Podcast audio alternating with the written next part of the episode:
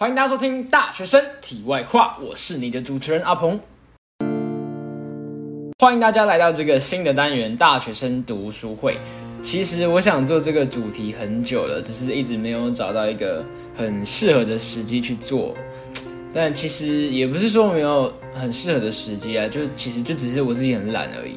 大家应该也有这种经验吧？就是有一个想法想去实践它，但是一直没有动手，然后你会给自己找很多理由，但其实上就只是懒而已。对，那其实读书会这个东西呢，因为我一开始是百灵果的听众，那我觉得他们的读书会我非常喜欢，我也会想要来做做看读书会。对，但是我自己准备起来发现。呃，这个东西比我想象中的还要困难一点。不过我还是想来试试看这个主题。那为什么这学期会开始想要做这个读书会的主题？是因为这学期我有一门课叫做伦理学，它非常的，我觉得它非常适合做这个主题。因为呃，伦理学它其实在我的理解，它就是伦理道德方面的哲学。那我们这次这学期用的书是。如果没有上帝，想做什么都可以？问号，就是想做什么都可以吗？对，这本书它大概分成二十个章节，那它每一个章节虽然有关联，但是又又可以独立分开来讨论哦。对，所以可以一个一个章节讲，可能会比较轻松一点。对，那我这本书的读书会呢，我可能我不一定会整本书讲，我可能会挑几个我觉得有趣的单元来跟大家分享。然后可能会加上我的观点啊，跟启发，以及跟大家的互动。那如果大家喜欢这种模式的读书会的话，也可以让我知道，因为毕竟创作者嘛，还是会看一些流量。然后如果我做这个主题啊，没有什么人听的话，那可能后面我也会再找一些新的方向哦。那如果这个流量很好的话，我有可能就会去做下一集。对。那在开始之前，有一个小故事跟大家分享，就是这本书。叫做如果没有上帝，想做什么都可以吗？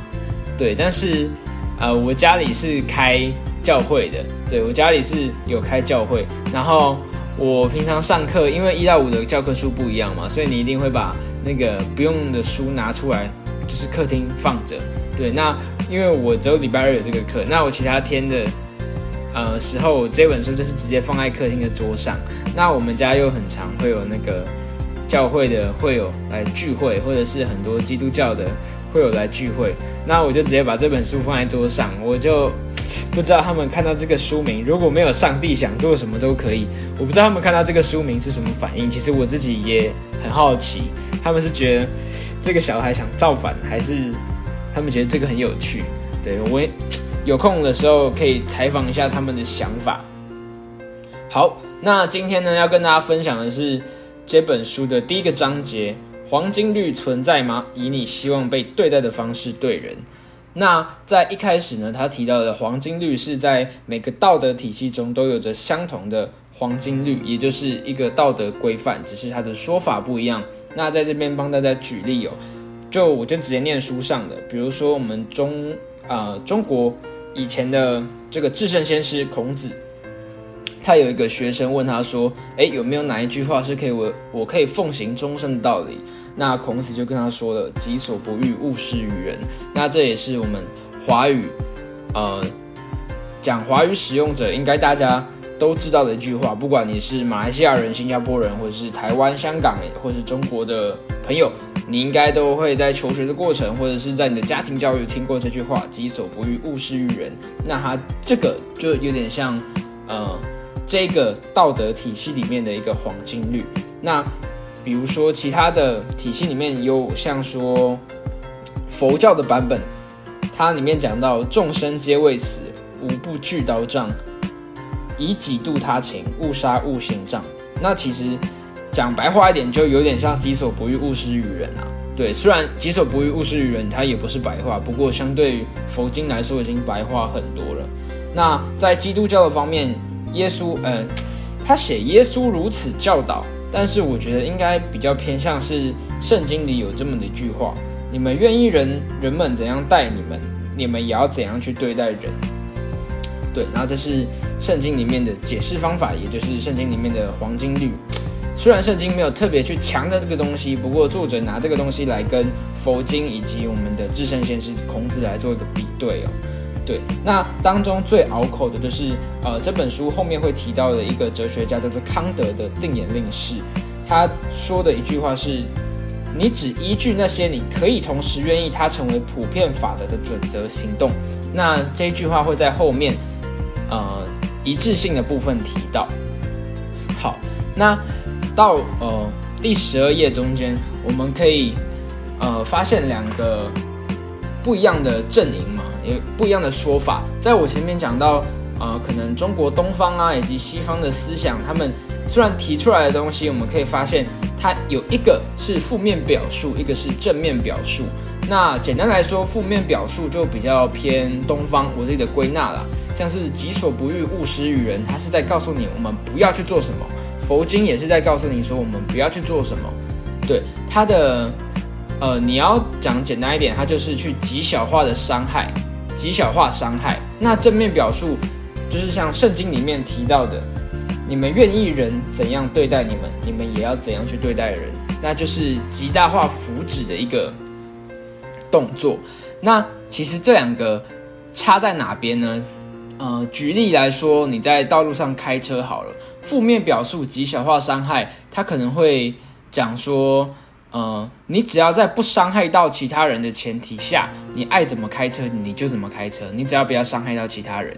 那正面表述可能会去讲说，诶，今天你在路上看到一个人在路边抛锚了，那我就应该停下来去帮忙他。对，因为呃，正面表述告诉你是我应该怎么做。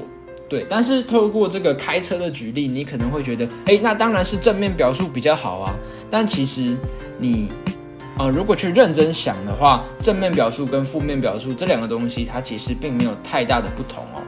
对，那我再举一个例子，假设今天体育课好了，啊，今天体育课，呃，我是负面表述，就是己所不欲，勿施于人的。我的我在上体育课，我是不是只要不要影响到其他人，不要害其他人受伤，我爱干嘛就干嘛？对，那假设今天。我是正面表述的，我看到一个人跌倒了，我是不是应该去扶他？但是你如果套用我前面开车的观念来说，我说，诶，我不要伤害其他人就好，你是不是会觉得我不用扶他？但是呢，如果你把这个我不去扶他这个不作为，你把它视为一种作为，就是我的忽视，我的呃忽略，也把它视为一种决定，那你把它转过来想说，己所不欲，勿施于人的话。假设今天当跌倒的人是我，我不希望别人对我不作为，也就是我不希望别人忽视我，那我其实也不应该去忽视他哦。所以，不管你是站在负面表述或是正面表述，也就是不管你站在东方或是西方哪一个语言下面的黄金律来说，其实他们讲的东西其实是非常接近的。如果你把不作为视为一种作为的话，呃，也会非常接近哦。这就让我想到。呃，很多像我们在读媒体啊、读传播，你很常就比如说在投票里面，其实你不投票也是一种投票，或者是呃在班上决定一些事情，或在团体里决定一些事情，你不发声，其实也间接的等于你认同了现在主流的声音嘛，因为你不去呃表达你的意见，对，所以其实不作为，它也可以视为一种作为。那这是。在这边负面表述以及正面表述这边要去讲的，那就有人跳出来说了，那其实这两个东西其实是差不多的，他们背后的精神呢，其实都是互惠要求哦。互惠要求，他讲的就是，哎，你说己所不欲，勿施于人，那另外一个说，哎，你希望别人怎么对你，你就应该怎么对人，那其实都是建立在一个互惠要求的基础上面。那我来念一点这个书上的东西。他互惠要求给的定义是我们希望他人所给予的，应当是我们自己也愿意同样回报他们的。对，那其实，呃，你要怎么去决定这些要求到底是哪一些？就是你需要透过来回的，呃，不同的视角去做切换哦。对，像他他刚刚提到的，我们希望他人给予的，应应该也是你要去回报的。对，假设他书中的例例子是假设我今天是一个穷人，对，那你会想要有钱人把他的财产分一半给你，但是假设你的视角跳到有钱人那边，你会想要把你的财产分给一个呃跟你毫无相干的人吗？其实你不会，对，那假设你是有钱人，你跳到穷人这边来想，其实你不会想要有钱人只给你一半，你可能会想要有钱人把所有的钱都给你。对，所以其实你去互换了视角，你穷人变成有钱人，有钱人变成穷人，其实你都可以去更了解对方的视角所要的东西。那其实你就会发现，对方想要的跟你想要的其实都是不太合理的。那如何去把它呃做一个合理化的结果，就是你要去权衡两方的一个想法。对，那可能就是呃，如果你把这两方穷人以及有钱人的想法。去把它均衡起来，那可能就会变成，呃，我有钱人可以合理的割舍一小部分的钱财来给这些穷人，但是我这一小部分的钱财却是对这个穷人是一个很大的帮助，对。因此，在经过这个反思之后，我们知道待人如己，预备对待，就是我前面讲到的，我们希望别人给予你的，应当是你自己想要回报他们的。是要求我们慷慨，而不是让那些呃比较弱势的人获得最大的利益。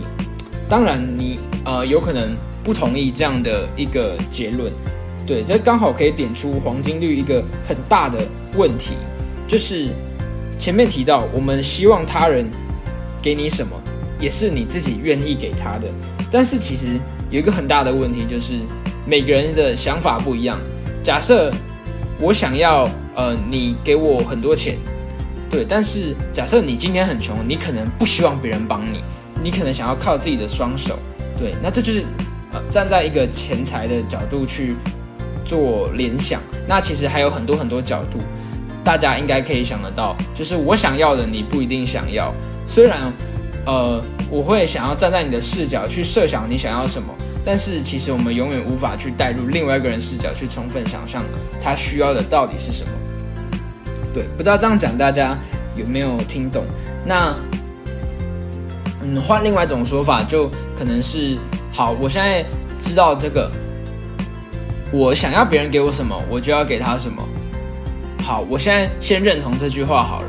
但其实每个人在这句话背后的各种价值观啊、道德观，对于金钱观、对于感情观。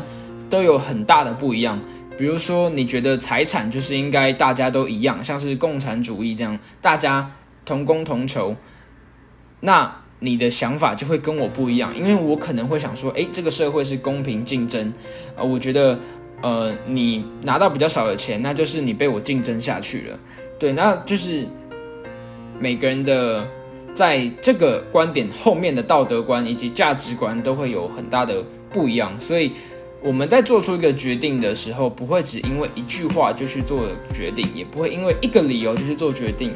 它可能是我有很多个价值观以及很多个道德观去把它融合起来，所以去权衡之下做的一个决定。对，那他在呃十六页呢又提出另外一个问题，那。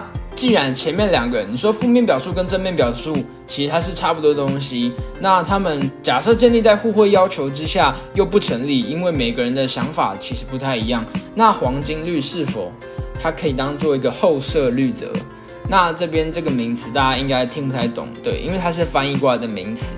那后设律则呢？简单来说，它就是一致性，也就是说，它是不是律则后面的律则，就有点像是法律后面的宪法。就是一个大方向的概念，对。那，呃，它既然是宪法，那就代表每个人一定要有一样的宪法，不能有不一样的宪法。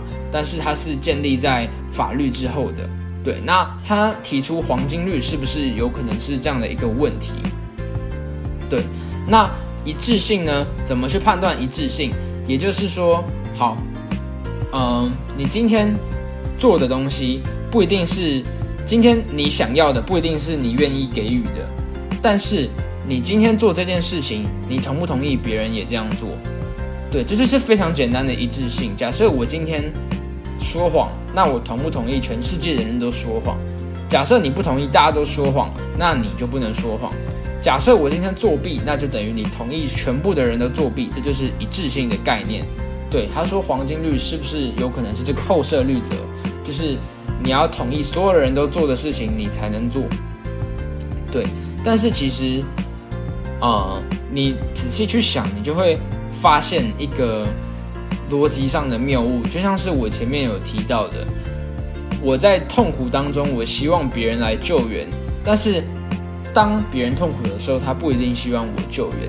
假设就是心情不好的时候，我可能很需要别人跟我聊天，对，那呃，今天我看到一个人心情不好，我就会去跟他聊天嘛，因为要有一致性，因为我想要别人跟我聊天，所以基于一致性的前提，我也会去跟他聊天。但说不定他的个性是他心情不好的时候，他会想要安静的时候一个人。对，综合以上呢，我们就可以知道，不管你是。用互惠要求，或者是用后设律则来讲这个黄金律的问题，它都会有一个逻辑上的谬误，就是我有理由认为，你也有你的理由去认为，所以其实黄金律它只能是呃，比如说一个名人，或者是一个宗教，或者是一个呃你人生去崇尚的一个呃对你有影响力的人去给你的一句话，或者是你给自己的一句话。它其实，它说不定可以影响到很多人的决定，但是它是无法产生普世的道德法则与义务的。就是你不能拿着这句话呢，或是拿着这个道德去审视别人，因为其实每个人的他的理由、每个人的道德底线、每个人的道德标准也都是不一样的。所以他在这边提到了一个总结，就是你没办法拿自己的道德去 judge 别人的道德。而且他也没有义务来做出符合你道德认为的事情。对，那在这一章，他最后总结呢，就是蒙尘的黄金。那他提到，虽然这个黄金律在前面讲了那么多论证，以及那么多的反驳，他听起来是非常没有用的，但其实他并非一无是处。它其实呃能够做到的一个效果，就是提醒吧。它提醒我们可以用更客观的角度来看待事物。因为不管是前面讲到的负面表述、正面表述、互惠要求，或者是后设律则，都有提到你要换到别人的角度去思考。那它其实就是，如果你有开始思考这件事情，它其实就起到这个作用，就是提醒我们用客观的角度来看待事物，不仅考量自己的观点、需求与欲望，就这个意义而言，它其实是一种同理心的欲求。好，那这一章呢？内容大概就到这边。那我自己看完消化完，对我来说，它黄金率比较像是，对我来说可能比较像是座右铭嘛。对，像是嗯，人家会问你说，哎，你有没有什么座右铭？你可能临时想不到，你也会说“己所不欲，勿施于人”。那听起来也没有太大的问题，因为它也是你愿意去符合的的道德标准。那对我来说，它就像黄金律，就比较像座右铭，就是把它从外文翻成中文来说，就是座右铭，就是你愿意去奉行的一句话，或是你愿意去奉行的道德标准是什么？那它可能这句话很多人都同时使用它，但是也有很多人不不使用它。对，那关于我个人，我的座右铭就是，呃，我做的每个决定，就是我要确定我做的每个决定不会让我未来的自己后悔。对。那关于为什么我的座右铭是这个？如果大家有兴趣的话，我未来可以做一集跟大家分享我这个座右铭的来由。对，那不知道大家的座右铭又是什么呢？好，那听完这集呢，不知道大家有什么想法？大家可以跟我分享一下你们的座右铭，也可以跟我分享你们听完这集的看法。因为这是我第一次做读书会，我不知道我这样的口条啊，或者是我这样的分析，大家是能。吸收吗？还是能听懂吗？还是其实大家都听得一头雾水？好，那今天这集就暂时到这边喽，大家拜拜。